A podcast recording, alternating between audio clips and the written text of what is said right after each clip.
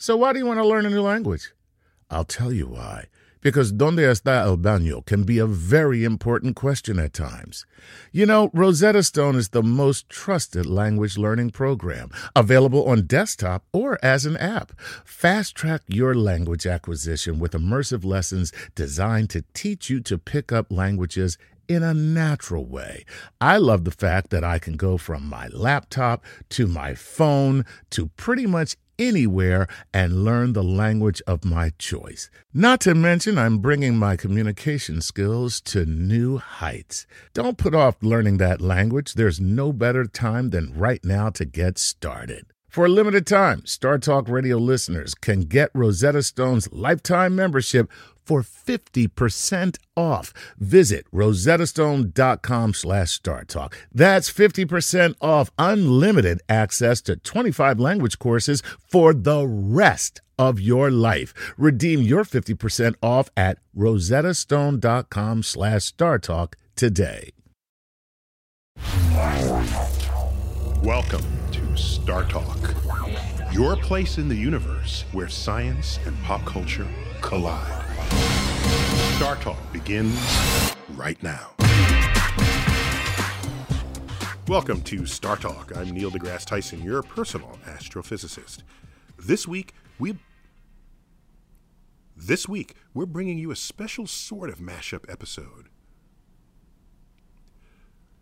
This week, we've got a special mashup episode for you. It's all about life on Mars. What would it be like if humans lived there, ate there, and more importantly, played there? We wrangled clips from across the StarTalk podcast network StarTalk All Stars, Playing with Science, Star Talk TV, and of course, the original flagship, StarTalk Radio. The Martian by Andy Weir planted an image of human life on Mars in the public imagination. And I remember the movie, I, I couldn't get it out of my head.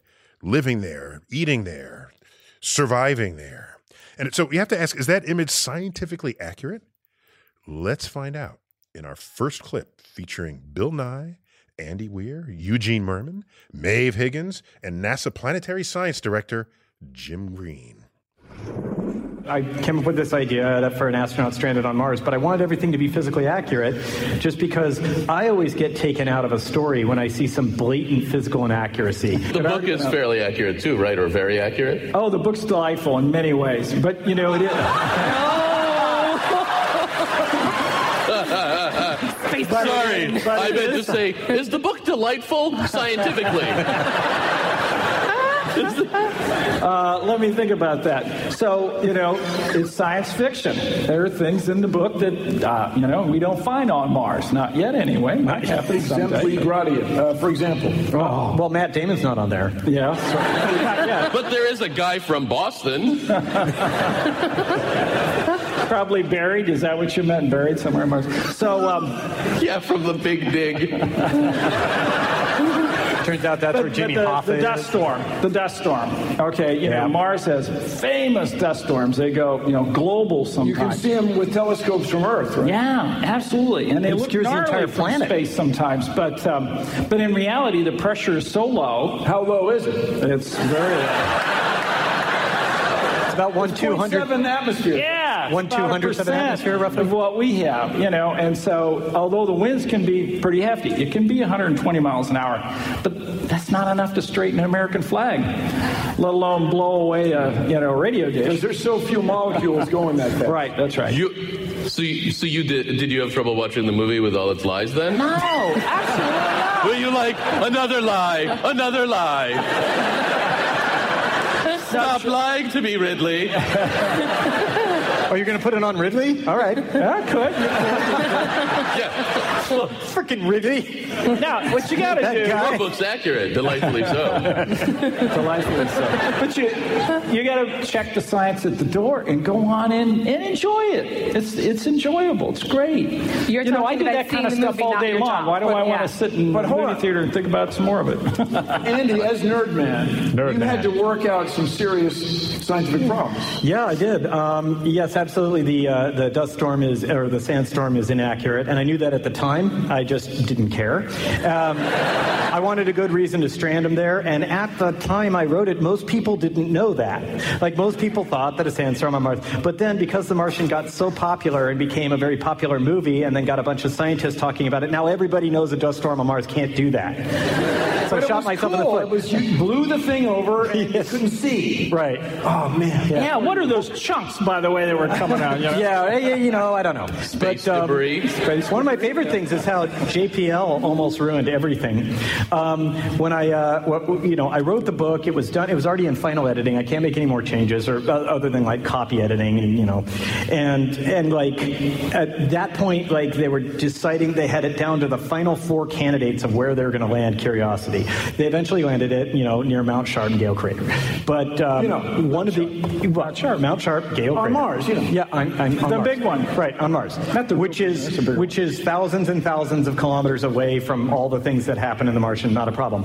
One of the final four candidates on where they were thinking about landing it was Mawrth Vallis, which Mark drives through. Like I specifically call it out in the book. He drives through this ravine, Right. Mawrth Vallis. He would have had to have gone around the rover to keep going, and I'm like, oh, you guys are killing me with your stupid real stuff. And then my, my but my favorite little little. It's uh, like they didn't even take that into account. it's like they, you know, nobody asked me. Yeah, I don't know what I was thinking. Sorry about that. Yeah, I know. so Jim, of my made the final decision. No, actually, I didn't. But we were down to the last four, and I loved any one of those. So, so my boss did, and that was um, uh, Ed Weiler at the time. And uh, So yeah, everybody, this is the real guy. That's all I'm saying. This is the. So, just so we're clear, just so we're clear, the character in the book, Venkat Kapoor, who is in the movie Vincent Kapoor, that's he holds that position in the real NASA. So if you're curious, that's who he is. So. Your tax dollars at work. Uh, that's right, and they work too. But um, what, what, one other my favorite little you know stories of like you know space research screwing with me is um, the uh, the University of Arizona that runs the HiRISE instrument. High resolution camera. Um, Orbiting Mars. apparently, we have like four of their alumni here today. but Or people um, who are anyway, great at clapping. They they in They in just the got book. the joke Bill made 10 minutes ago. In, in, in the book, uh, yeah, well, they're U of A. I mean, but Somebody got it. yeah, but um, in the book, I give the exact latitude and longitude of the Hab, and so the Hab is the Hab. uh, the, the habitat, the, the, the main, the, the base where most of the Martian takes place, where Mark Watney is stranded, where where, where they are, their Hab landing habitat. Um, yeah, and um, and so I described the terrain as being kind of flat and sandy. There's not much going on in Acidalia planitia. It's a large empty desert and stuff like that. And the guys who run HiRISE are like, let's check. And so they did these super high res photos of the Habs location on the real Mars, and they're like, well, that's nothing like he described it.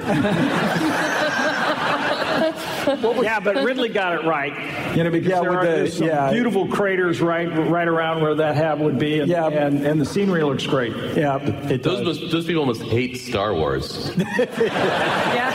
Yeah. Almost.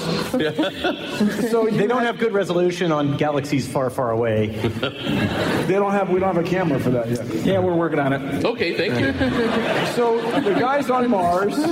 He's got a lot of food because there were supposed to be six people, but he's only one. Yeah, um, and they left in the book. They left after six days of a planned 31-day mission, and they had redundant food supplies. So he had enough food to last about 400 sols. A sol is a day on Mars. For the four of you who don't know that, um, and um, well, three of you and one of her. I guess. Wait, I, I have. Uh, I know it is that, but why is that? Why is it called a sol? Sol is Latin for sun. It just means um, because day is an ambiguous term. Day to scientists means the time it takes Earth to rotate once on its axis, just Earth. So Mars rotating on its axis, that's one Martian sol. I, I remember Uh huh. during the disco era. A different soul. That's Yeah, right. different soul. The Soul Train. Tell us what Studio 54 was like, Bill. I don't remember, man. Yep, he was there. Bill Nye, science high guy. Bill, No, just- Bill, Bill, Bill. Stereotypes. Yeah. You know, you don't always do that well with the ladies. The the stereotypical male in here. I know it's shocking. In our next clip, I chat with Chuck Nice, astronaut Mike Massimino, and author Mary Roach about handling waste on Mars and an unusual space snack.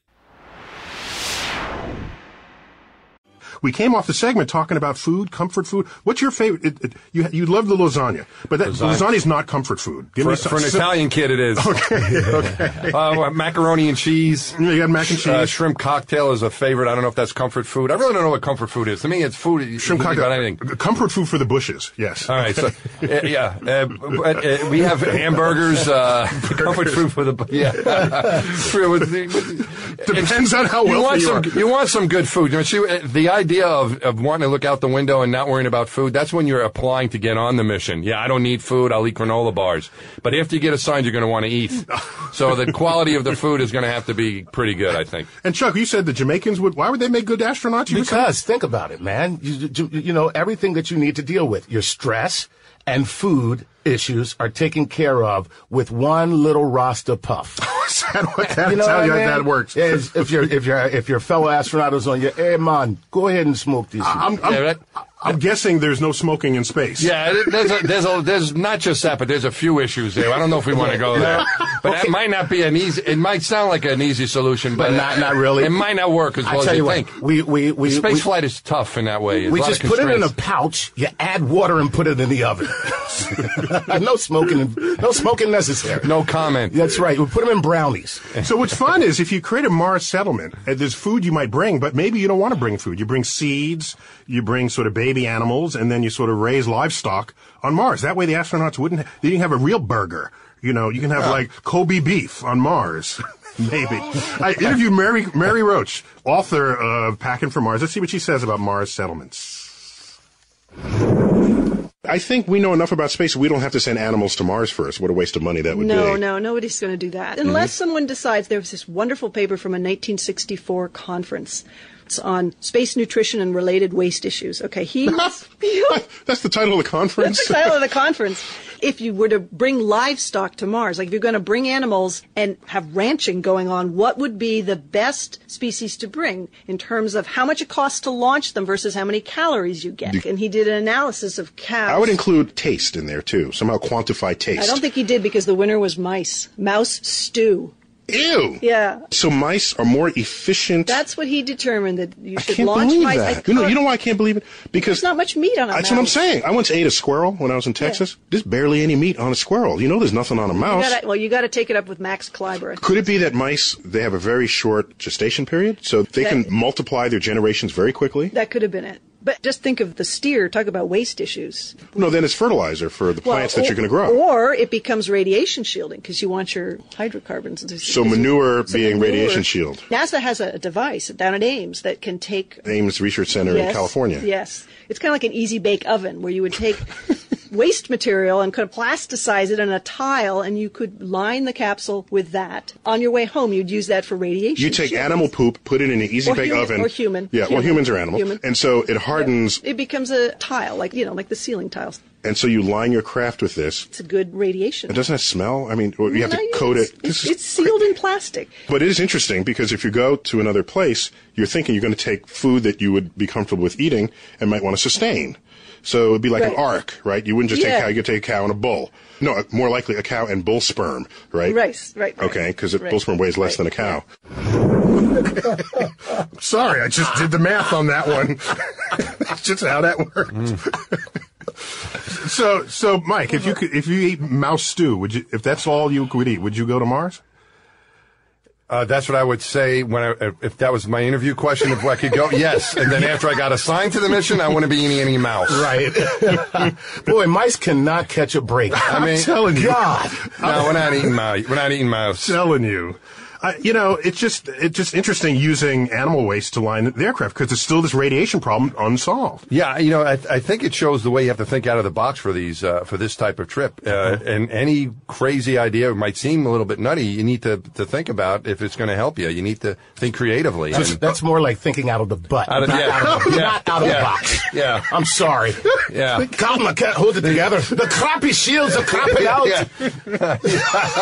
Quick, poop! We're in danger. We need more poop. yeah, and, uh, I don't know. I'm trying to give some credence to it.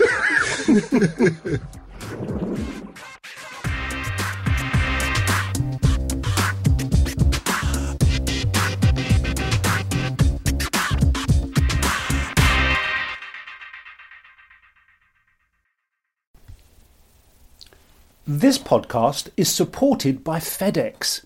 Dear small and medium businesses, no one wants happy customers more than you do. So you need a business partner just like you, like FedEx, who understands your passion for serving your customers because they have the same commitment towards you. That's why FedEx offers you picture proof of delivery, packageless and paperless returns, as well as weekend home delivery to 98% of the US on Saturday and 50% on Sunday. See the FedEx service guide for delivery information. What's more, FedEx Ground is faster to more locations than UPS Ground. Trust FedEx for timely deliveries. See what FedEx can do for your business. Absolutely, positively FedEx. Whether you're a family vacation traveler, business tripper, or long weekend adventurer, Choice Hotels has a stay for any you. And that's good because there are a lot of me's. Choice Hotels has over 7,400 locations and 22 brands, including Comfort Hotels, Radisson Hotels, and Cambria Hotels. Get the best value for your money when you book with Choice Hotels. Cambria Hotels feature locally inspired hotel bars with specialty cocktails and downtown locations in the center of it all. Hey, that's me. Radisson Hotels have flexible workspaces to get the most of your business travel and on site restaurants. That's me too. And at Comfort Hotels, you'll enjoy free hot breakfast with fresh waffles, great pools for the entire family, and spacious rooms. Hey, that's me too. I guess I'm just going to have to stay at all of them. Choice Hotels has a stay for any you. Book direct at choicehotels.com, where travel comes true.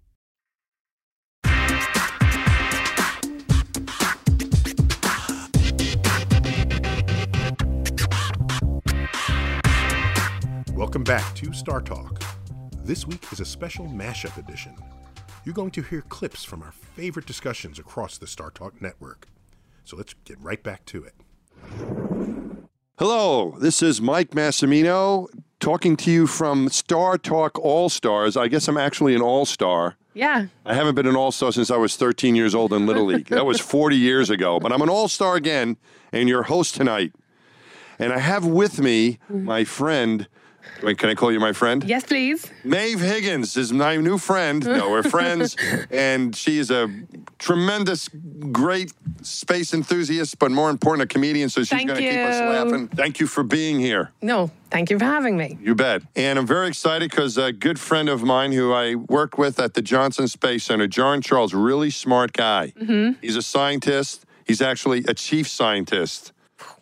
Oh, Uh, so there's scientists and then there's chief There's scientists. there's scientists and then there's chiefs. And there's like baby And- scientists. And, you got to grow up to be a chief. You don't start out as a chief. They they check you out and they're like, okay, Mm-hmm. we're gonna make this guy a chief. And John is a really smart, well-spoken genius. Although he'll never say this, but he certainly is. He's the head of our uh, NASA Human Research Program, chief scientist for the NASA Human Research Mm-hmm. Program, trying to get people to the moon, to Mars, off the planet, far away, and taking care of them. Whoa, thanks for making time to talk to us, two bozos, John.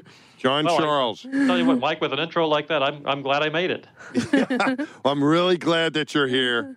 And we're going to talk about what it takes to get people to Mars. People on Mars. That's right. People like you and me, maybe not you and me, but people like us, Like real us. people. But, John, what did you think about the movie to Mars? I'm sure you get questions all the time about that. What was your opinion?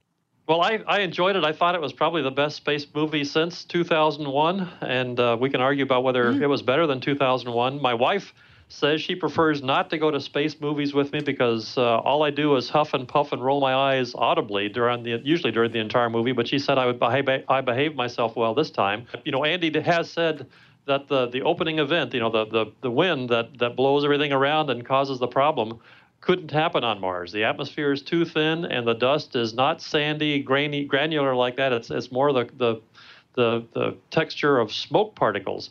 So, and he said, uh, I asked him, I asked him that question during a Q and A one time, and he said, "Yes, I know, but I needed to start the movie somehow, and that's how I chose to do it." And Did it you turned just out okay. did you just show up at a Q&A like a regular citizen? Like he didn't know that you had all this Oh no no surprise. no no no no no! He actually came to Johnson Space Center and did series of a series of book talks and Q and A's for Cool. all of us nerds. So he was very well prepared for the audience, and we all loved him. Yeah, John, John was a plant. Yeah, yeah. You go in there and say, "Hey, what was wrong?" But that was and, and the EVA scene, the spacewalking scene at the end. As, soon as you mentioned that, my my son and I saw it together, and he said the same thing. He goes, Dad, what kind of spacewalk are they doing? He, even my son, you know, my son was picked up on it. Yeah. Yes, Daniel, it was very unprofessional the way they were untethered at the end. you were like, but wasn't it cool when he pulled the antenna out of it? Right, I said, yeah, damn, don't worry about that. Matt Damon was a cool astronaut. This one's approved. He's got I the mean, it's good. suit. It must be great, like PR, right? Like that's like my, you know, when you see a great movie about space, like it makes you think highly of NASA for some reason. I think so. What do you think, John? I think that was that was good for us, wasn't it? I agree. I, I we got a lot. We certainly used it for a lot of publicity. We we Mm. tried to link a lot of the one year mission uh, space station work to it and and uh, things like that. So yeah, I thought it was great. John, but there's also the serious part to what the movie portrayed, which was how do you keep a crew alive? Now he was in a survival situation, but still, there there must be a lot of parallels that with the work you're doing to what you saw in that movie, right? Food and water and life support and so on. Yeah. Exactly. Well, I mean, the the food was was uh, one of the actually the potato was like another supporting actor in the in the whole movie, and uh, That's your like buddy. in the whole history of Ireland. right? but but Mike, your pal Don Potatoes are huge for us. Have you heard what Don Pettit said about potatoes in space, though, Mike? No, Don Don Pettit is one of my best friends, Oh. Yeah. uh, and a very entertaining guy and a genius. Very rare for an astronaut, let me add. You know, Like, He's what, what did Don, what, what, what did he say this time? If Don Pettit said he's never seen a potato on the space station or on the shuttle that was not sliced and had its eyes cut out. So there's no Yeah. way a potato on this uh, in space would have been uh, able to grow and, and produce more potatoes. But Don Don did actually grow stuff in space, and they are growing stuff on the space. But Don Don grew his own. He grew a sunflower and he grew a, he? a squash. Yeah, that it was kind of on his own. But uh, but he did his own little experiment. But they have grown also lettuce on the space station on as well. yeah. We, on we have purpose, yeah. special seeds we fly up to do that that kind of research to eventually lead to growing. No, fresh I knew it was on flight. purpose. I didn't think it was like an accidental. No, what I'm saying, some, some guys grew, some astronauts might do things because they're interested on their own experiments. But this was the the lettuce was a real growing the lettuce was a real uh, project Yeah. that they had and was successful. So you Exactly. can't to grow your own food in space. Yeah, yeah. Um, And then they ate the results.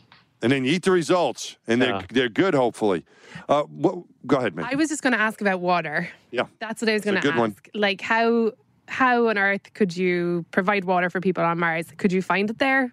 What's going to happen there? Well, you- you have to bring it with you, probably at Mm-hmm. least the starter kit for water, and then the the, the point is, uh, with any luck, you can generate water out of uh, in situ uh, resources. And of course, what you have on Mars in situ is carbon dioxide. It's a very thin atmosphere, but it's almost completely carbon dioxide. Yeah. And, and uh, if you bring along the right kind of of uh, machinery that knows how to, to crack carbon dioxide, and if you brought along a tank of hydrogen with you, you can get oxygen and water out of the reaction of carbon dioxide and hydrogen.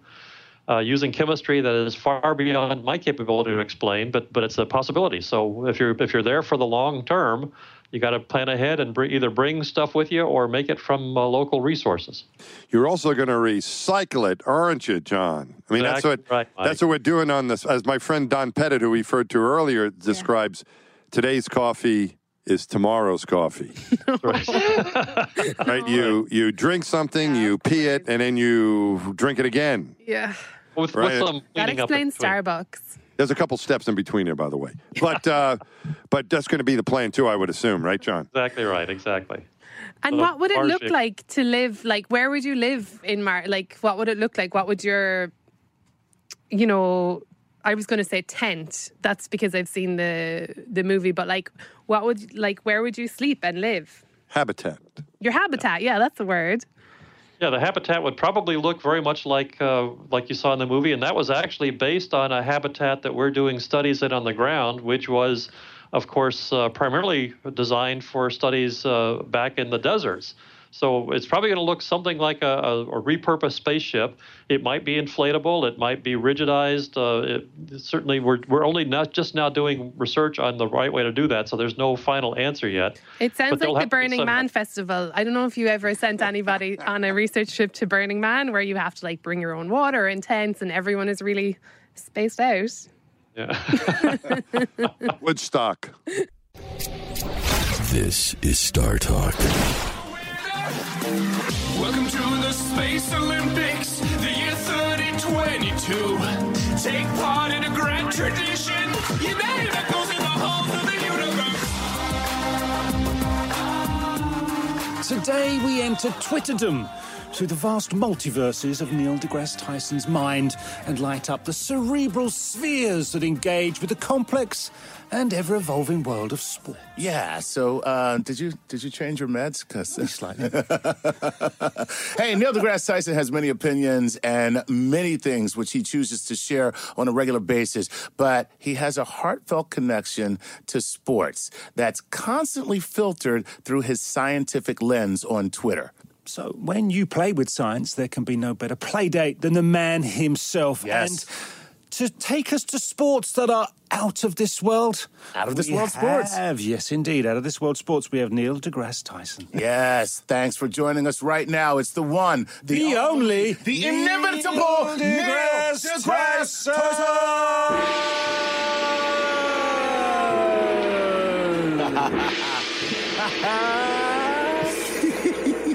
like that?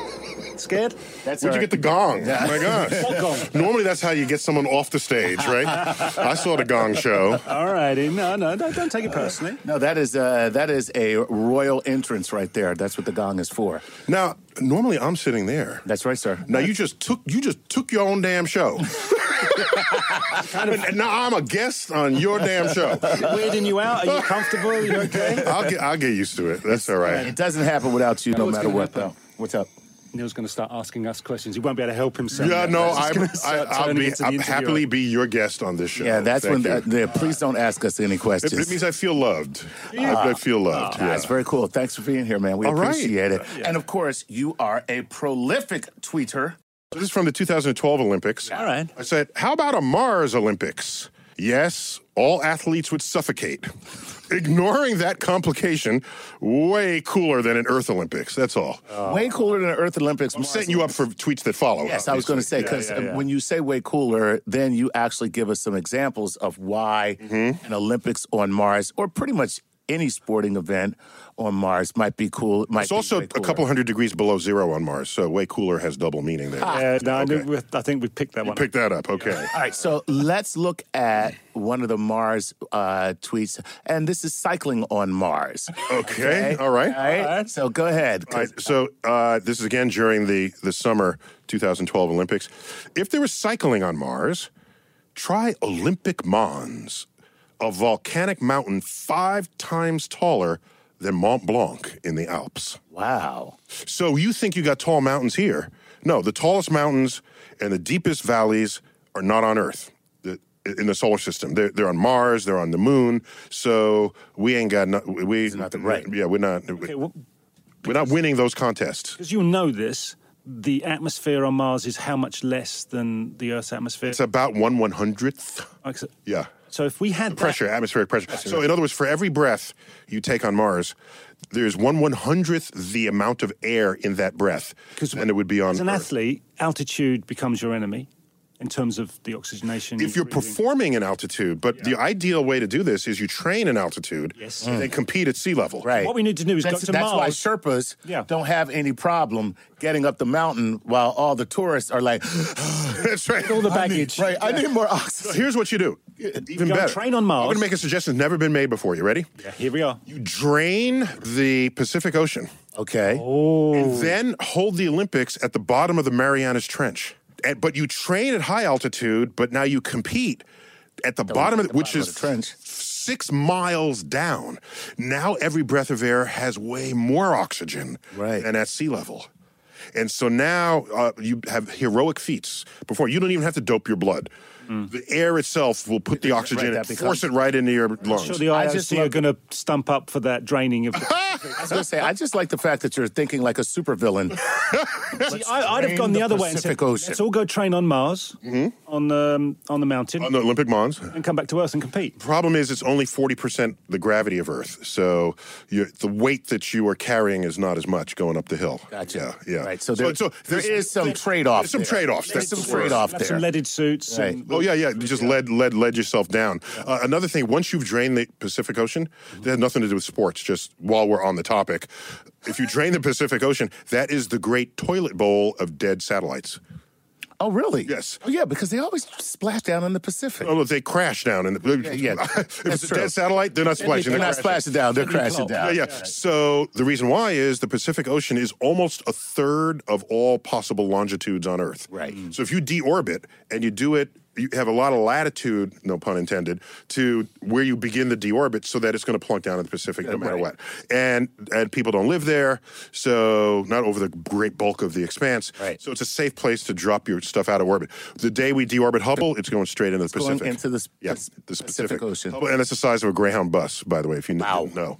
Nice. Hubble telescope. All right. Yeah. So this is one of my favorite. Okay. Uh, you, uh, we, we actually talked about this in in a different form on Star Talk, uh, and it's swimming on Mars. Okay, so here it is again. Yeah. The same, same week. Uh, if there was swimming on Mars, the low temperature and low air pressure would force the pool to simultaneously freeze and boil. Sweet. That How many hours does Michael does Phelps have to train to cope with freezing and boiling simultaneously? Because he's up to about fifty thousand. There it is gurgling, and there are chunks of ice in there as well. So at the exact at- at the same time. So can you explain that? The- So the, the I it's, don't know how you get to that situation. how do you get to that situation? Okay, so in, in chemistry, in physics as well, it's called the triple point. Okay. So, which is a cool name. Uh, The Yeah, yeah. triple point of a of a substance is the point where it is happy being solid, liquid, and gas all at the same All at time. the same time. Okay. So now, now that sounds freaky because it's outside of our common life experience. Right. But it's less so than you might think. Go on then. okay. So, take a look at. Um, uh, dry ice, okay, CO2. Okay. That's in a double point of its state. So it is simultaneously a solid and a vapor. Mm-hmm. Right. It's happening all at once. Yes. Okay, you open the thing up, the vapor comes out and it's solid. Right. So that's a double point that it's occupying. That's not as interesting as the triple point. But it does make for awesome concerts. So here. Uh, so, so here's how I, I, I think they use other smoke for that. Rather, I, I think there's other. do. They got that done. They used to use dry ice back in the day, but you're right. They use smoke machines now. But 80 years ago, yeah. when Twisted Sister performed in in, night- in aught three, you know. So so here's how it works. You know that when you go to high altitude, Yeah. it affects cooking times because water boils at a lower temperature. Right. You know this. Instead of 212, if we're all using imperial units, uh, it could it could boil at 200 degrees or 180 degrees. So you have to increase the cooking time because the food is not at the high temperature for as long, and you can't get boiling water hotter than the temperature that it's boiling at. Right. All right. One of the earliest experiments I did with my kids, so they understood this. You, I, I would start boiling a pot of water. And I say, I give them a thermometer. Say, measure the temperature, and it's like 100 degrees. Three minutes later, measure it again, 110 degrees, 120. They keep doing this, and I say, there's heat going into it. They say, yep, we see the flame. Uh, they, my kids are like six and seven and eight. So then it's like 200 degrees. They check it again. 205, 210, 212. Okay. 10 minutes later, measure it again. Still 212. Where's the energy going? Right. Oh my gosh, it stops going because water and at that air pressure, Right. it's got to become gas. become a gas. Right. So now you lower the air pressure, the boiling point drops. Right. And the more you lower the air pressure, the lower the boiling point drops. Right. And eventually, the boiling point meets the freezing point of water. Oh. And now you have frozen water, liquid water, and boiling water all in the All at same, same pot. point. That's Exactly. great. Awesome. Hey, before we jump back into it, I just realized something. So, everyone's once you when you were talking about volleyball on Mars, burning the skin uh, because So no, if no, you- no UV protection. Yeah. By the way, this, this- Mars is farther away from the sun than is Earth. Right. So the was it one point four? Uh, carry the two. Always carry Don't, the two. don't you get it wrong. You'll get uh, so Mars has about tw- uh, one half the solar intensity Right. than does Mars. so in any given amount of time, all other things being equal, it would take you twice as long to get to get sunburn. But Mars does not have a UV layer. Right. I mean, a, a- an ozone, Ozone layer. Right. Because there's no free That's- oxygen on, on, on Mars. Right. So on Earth, free oxygen is the oxygen we breathe. That's O2.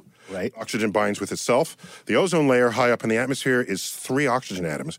And the reason why that blocks UV, I don't, do you ever know, wonder why? How? I did not. Okay. So this molecule is sitting there fat and happy in the upper atmosphere. Okay. And one of its bonds that binds these molecules together is the same energetics as that of an ultraviolet particle of light, an ultraviolet photon. That's Gotcha. Ultraviolet photon comes in, it is just what it needs to bust it open. Right.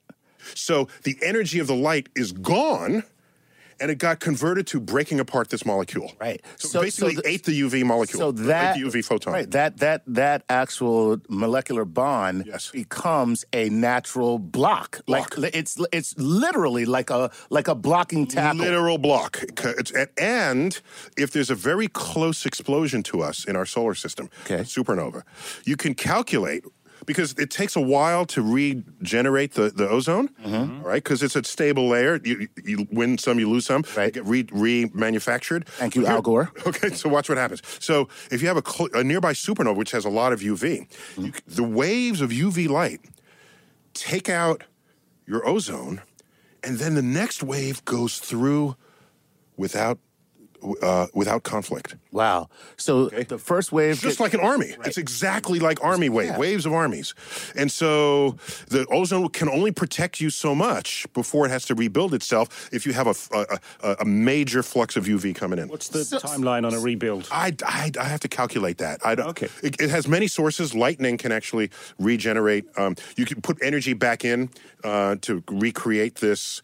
Um, uh, it's- it's- because different chemical reactions are exothermic and endothermic, and it's the balance of all of these that creates the chemi- the, the chemical cocktail that is our atmosphere. Nice. So yeah, so other mechanisms can regenerate it, and I, whatever those mechanisms are, you can construct actual things in the universe that will override them, such as supernova explosions. Yeah. Any other planets or moons in our solar system with a similar ozone layer? No, because we get our oxygen from life. Right. I used to think in Star Trek, oh, Captain, this is an oxygen nitrogen atmosphere. We can go down and breathe it. I said, oh, all we have to do is look around the universe for a planet that ha- that happens to have the, the, the chemical mixture that Earth has. Right. And then I realized, no, that's not how it works. It's not that every planet's got its own mixture. It's that Earth has oxygen because we have life. Right. Because we because the, the the photosynthesis, all the, the the green plants make that oxygen. And that then that's like rocket fuel for animals. Then animals can now rise up, metabolize oxygen, and we have this harmony of plants and animals.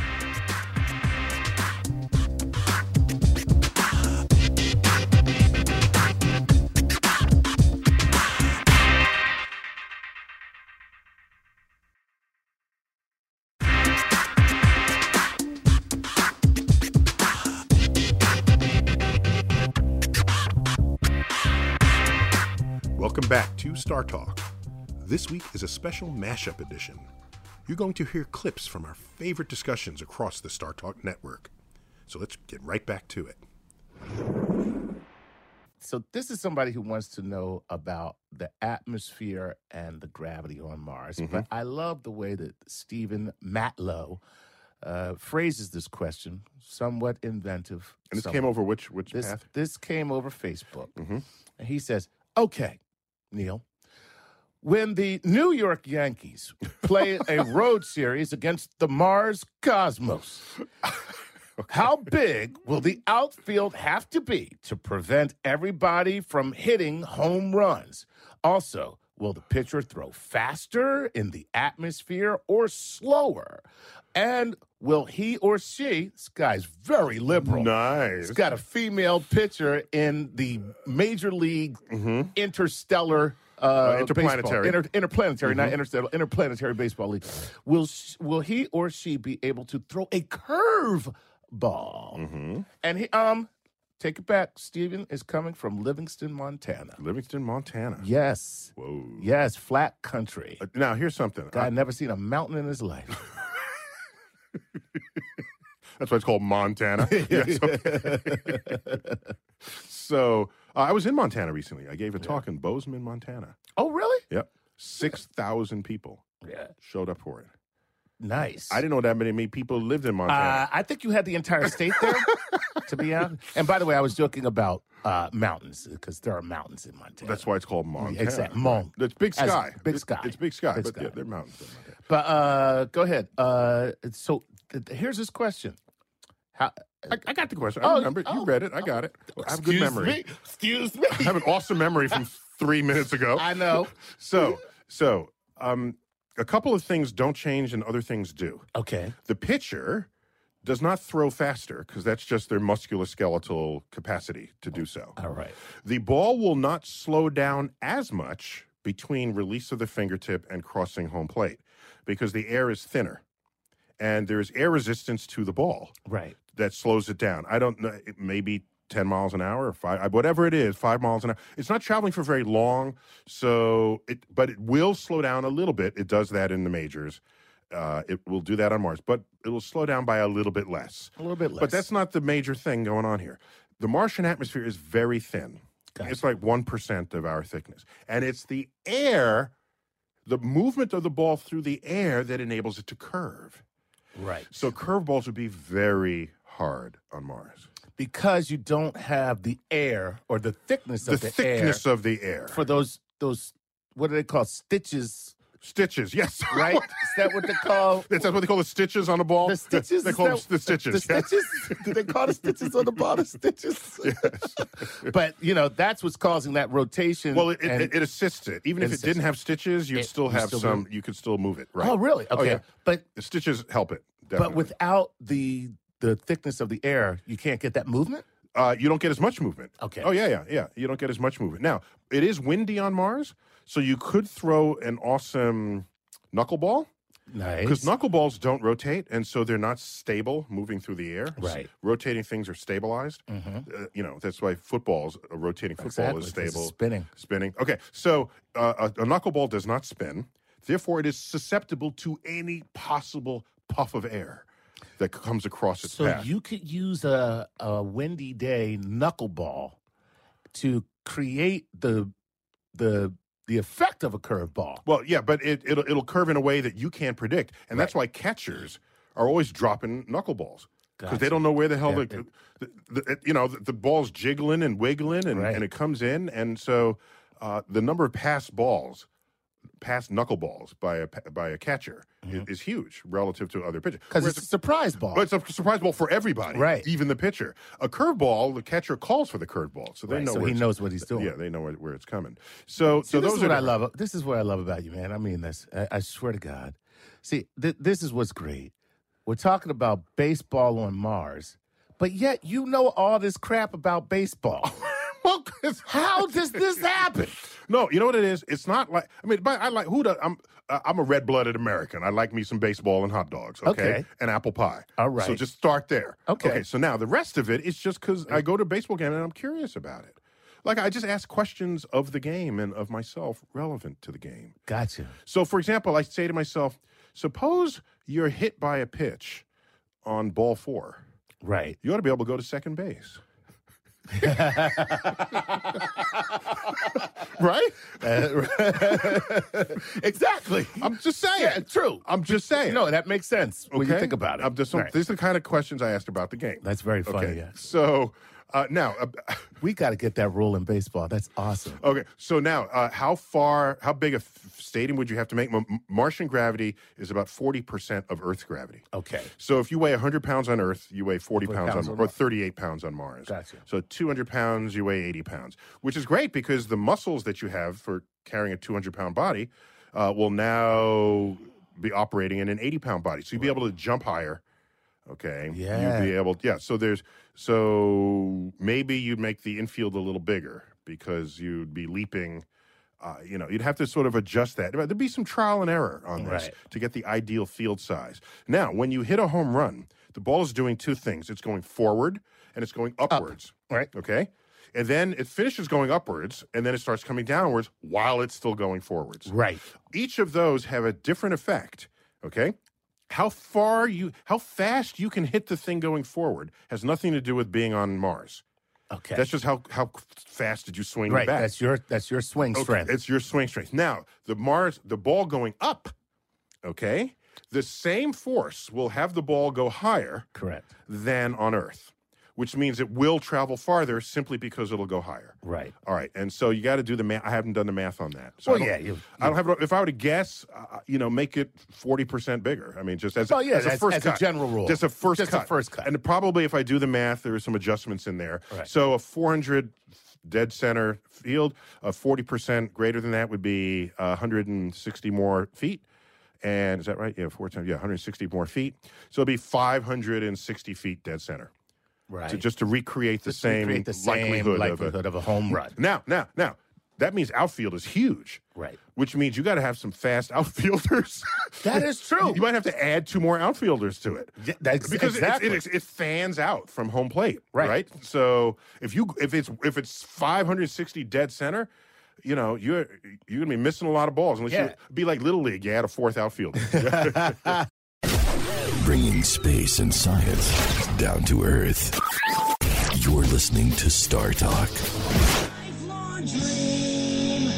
All I want to be is an astronaut. We are live from Town Hall, Midtown, New York. Welcome back to Star Talk Live.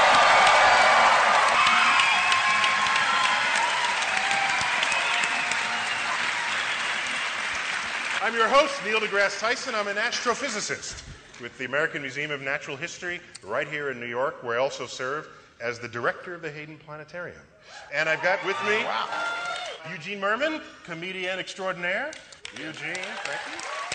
And with me is John Oliver. England's gift to America. And John, you got this regular gig on the Daily Show. I do. Very that's, cool. it- that's right. Normally it would be cooler, but I am sitting with an astronaut. so it only compounds the failure that the six-year-old version of myself. Andy, Andy Chaikin, you become a journalist in your later years, an author writing about space, and a geologist by background, a planetary geologist. Welcome to Star Talk Live. Thank you. The one, the only, the truly inimitable Buzz Aldrin, ladies and gentlemen.